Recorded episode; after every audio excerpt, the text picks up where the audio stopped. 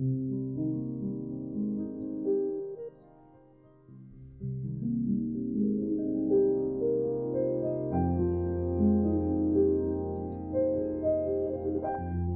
دید.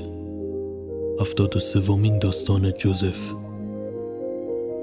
اسفند 98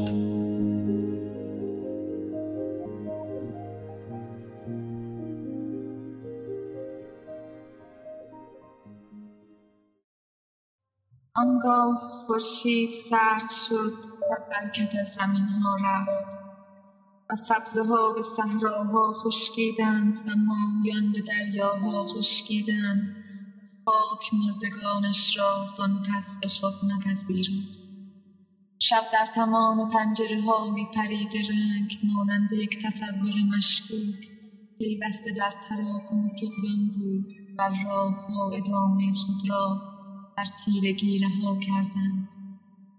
دیگر کسی به عشق نیندیشید دیگر کسی به فقر نیندیشید و هیچ کس دیگر به هیچ چیز نیندیشید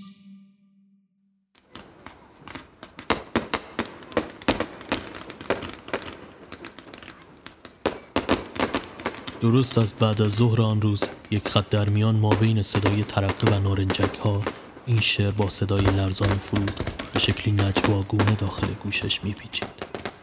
به سیاق هر روز و همیشه بین گرگومیش مبهم هوا از شرکت بیرون زد و سوار بیوک اسکایلارک قهوه‌ای رنگ خود شد. پاکت سیگار خالی پشت آفتابگیر جا خوش کرده بود. نفس عمیقی کشید و پاکت را ره سپار جوی خالی کنار خیابان کرد. از مسیر شرکت تا خانه هر بار که ضبط ماشین را روشن می کرد بعد دو ثانیه دوباره منصرف می شد و آن را خاموش می کرد. این سیکل چندین مرتبه تکرار شد. جلوی آپارتمان رنگورو رفته ای با صدای جیغ لاستیک ها به ضرب ترمز ایستاد. از ورودی عبور کرد و داخل آسانسور رفت. مشغول ورانداز کردن خودش داخل آینه شده بود که ناگهان آسانسور متوقف شد. همسایه طبقه پایینی که با لبخند دندانهای کرم خورده اش را به معرض نمایش میگذاشت بدون سلام علیکی وارد شد و او را تا طبقه آخر که واحد مسکونی وی بود مشایعت کرد. همین که کلید را داخل قفل چرخاند و وارد خانه شد خاطرات روی سرش آوار شدند. گویی از یکدیگر برای ویرانگری او سبقت می گرفتن. یک سالی می شد که از نامزدش جدا شده بود. اما مدام تصویر خیالی حضور او توی بخش بخش خانه آزارش می‌داد. تصویر شبهواری که هر شب هنگام رسیدن به استقبالش می آمد و با لبخند سردی خیر نگاهش می کرد. کیفش را به گوشه ای پرتاب کرد و خود را روی مبلمان چوبی جلوی تلویزیون انداخت. کنترل را داخل مشتش می فشرد و کانالها را بالا و پایین می کرد. صدای ترقه ها اوج گرفته بودند و همراه هم همه از لابلای توری فلزی پنجره به داخل خانه می ریخت. از جا بلند شد و به سمت پنجره رفت. پرده را کنار زد. آسمان را بالون های آرزو پوشانده بودند. نفس عمیقی کشید. یک سال پیش همین موقع از تراس بالون آرزوهایش را به همراه نامزدش مثل تمام اهالی شهر به آسمان سپرده بود. هرچند که دقایقی بعد با سقوط به حیات همسایه علائم شوم پایان رابطه را نوید داد. هرچند که هیچ کدام این موضوع را به روی هم نیاوردند و سعی کردند به فال نیک بگیرند. اما حقیقت نقطه گریز ناپذیری بود که آخر حرفش را به کرسی نشاند. با کلافگی پنجره را بست. لباسهایش را کند و به داخل حمام رفت. دوش آب سر را باز کرد و چشمانش را بست. صداها دوباره داخل سرش به جریان افتاد. شب در تمام پنجره ها می پرید رنگ مانند یک تصور مشغول پیوسته در تقیان بود و راه ها ادامه را در تیرگی رها کردند دیگر کسی به عشق نیندیشید دیگر کسی به فقر نیندیشید و هیچ کس دیگر به هیچ چیز نیندیشید صدای سوت ممتد داخل گوشش جریان یافت. سرش رو میان بازوان گرفت. آب سرد به نقطه جوش تغییر یافته بود و بخار کنان از روزنه های فلزی خروشان بیرون میریخت. نره زنان شیر آب را بست و حول پیچ از آنجا بیرون زد صدای سود قطع شده بود هیچ صدایی نمی آمد از داخل کشوی میزی که وسط پذیرایی قرار داشت یک بسته سیگار بیرون کشید یک نخ را روی لب قرار داد و با فندک آتشش زد هنوز اولین کام را نگرفته بود که سکوت عجیب آنجا کنج کاویش را برانگیخت. سیگار را روی لبه زیر سیگاری قرار داد. دگر بار به کنار پنجره رفت و پرده ها را کنار زد. آسمان خالی و متروک شده بود. تیرک های چراغ برق گویی برای خود نورافشانی می کردن. دستی به چانه کشید و متعجب کنترل تلویزیون را برداشت. به شبکه خبر رجوع کرد. تصاویر برفکی و مبهم بودن. کانال ها را جابجا کرد. اما اوضاع تغییری نیافت. کاپشنش را پوشید و از خانه بیرون زد. داخل راه رو گویی خاک مرده پاشیده باشد. با توقف آسانسور در طبقه همکف جویای سرایدار ساختمان شد. اما این تلاشش هم بی نتیجه ماند. دستش را داخل کاپشن برد تا سیگاری دیگر را شعله‌ور کند. اما پاکت را داخل خانه جا گذاشته بود. حیران دوباره با آسانسور به طبقه آخر برگشت. دوباره دستش را داخل کاپشن برد اما کلید را هم کنار پاکت سیگار روی میز گذاشته بود. و حالا توی این بلبشو همین یک مورد را کم داشت. مشتی به دیوار کوبید و با عصبانیت سوار آسانسور شد. داخل آینه از دیدن چهره سراسر خشم خودش ترسید. سعی کرد آرام باشد. به توصیه دکتر روانکاوش که بعد از جدایی دیدار هفتگی با وی داشت سه نفس عمیق کشید.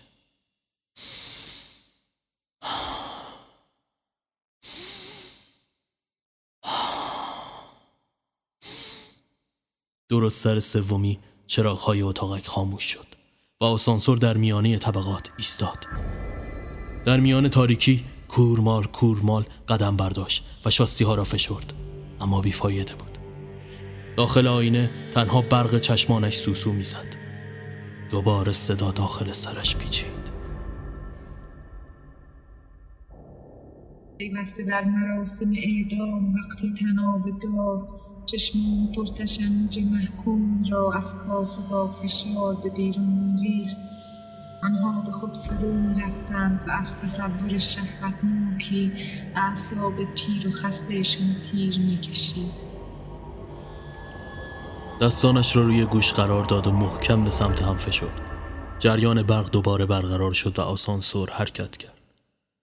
از این تکان به کف اتاقک افتاد و وقتی از جا بلند شد که درپای آسانسور باز شده بود. لنگ لنگان به سمت اتاق سرایداری رفت و با مش به در کوبید. دقایق کوتاهی گذشت و سکوت به طور مرموزی حک فرما شده بود. ناگهان صدای جیغ ترمز ماشینی داخل خیابان سکوت را شکست. بی اختیار سراسیمه به داخل خیابان رفت و با عجیب ترین صحنه ممکن روبرو شد.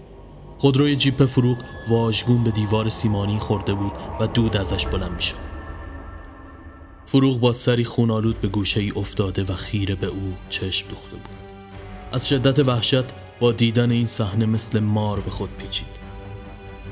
ناگهان گویی خونی تازه در رگهای فروغ جریان یافت.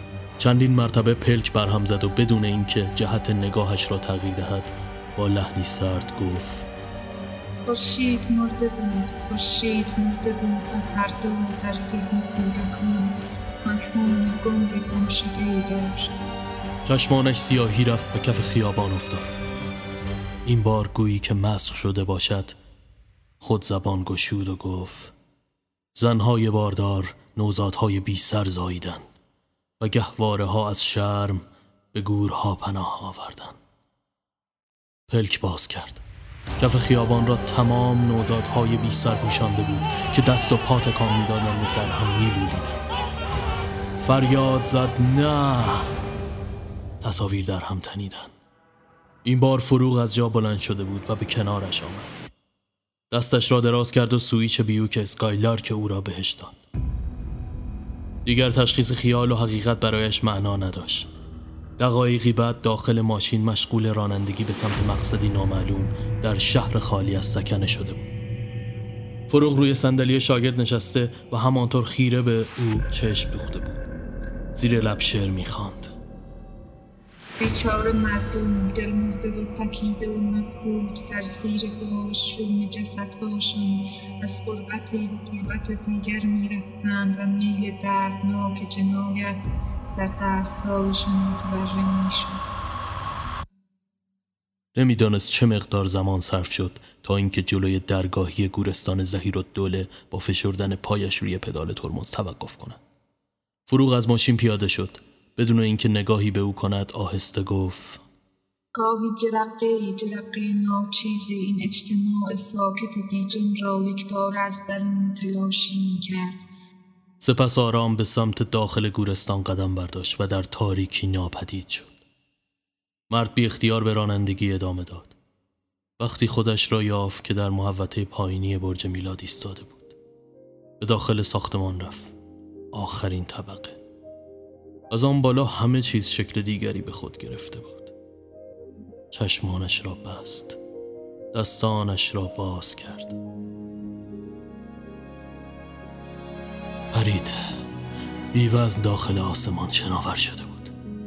بالونهای آرزو تمام آسمان را پوشانده بودند مثل بستری از پارچه و شم زیر بدنش را گرفته بودند و به این سو و آن سو می بردندش.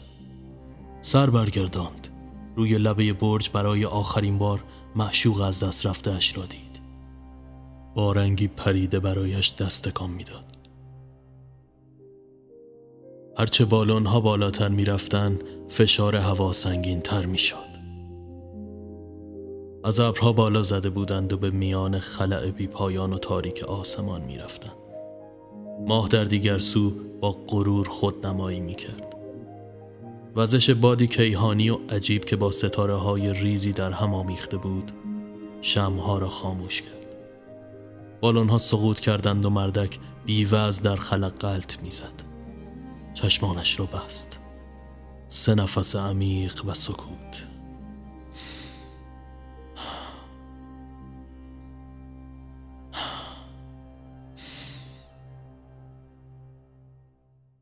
نور و حجم گرمایی را پشت پلکایش حس می کرد. چشم از هم گشود. صبح به داخل چشمانش ریخ. داخل اتاق دمر به صورت کنار میز افتاده بود. نخ سیگاری که روی لبه زیر سیگاری قرار داده بود تماما خاکستر شده و تنها تلنگری برای فروپاشی نیاز داشت.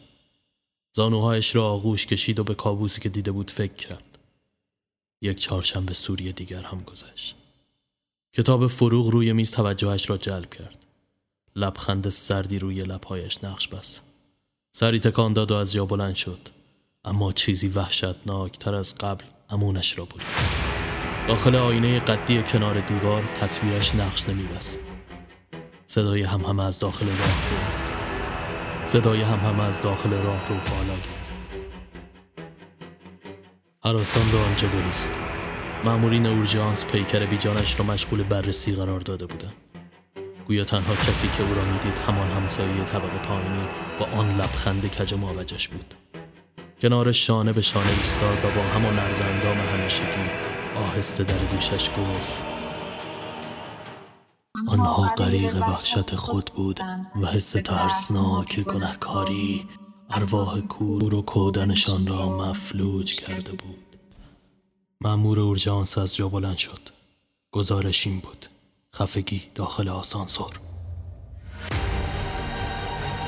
شاید شاید ولی چه سالی بی پایان خورشید مرده بود و هیچ کس نمی‌دانید که نام آن کبوتر غمگین از قلبها گریخته میماند شاید هنوز هم در پشت چشمهای له شده در عمق انجماد یک چیز نیم زنده مخشوش در جایی مونده بود که در تلاش پیر نقش می‌خواست. باور کند صداقت آواز آبها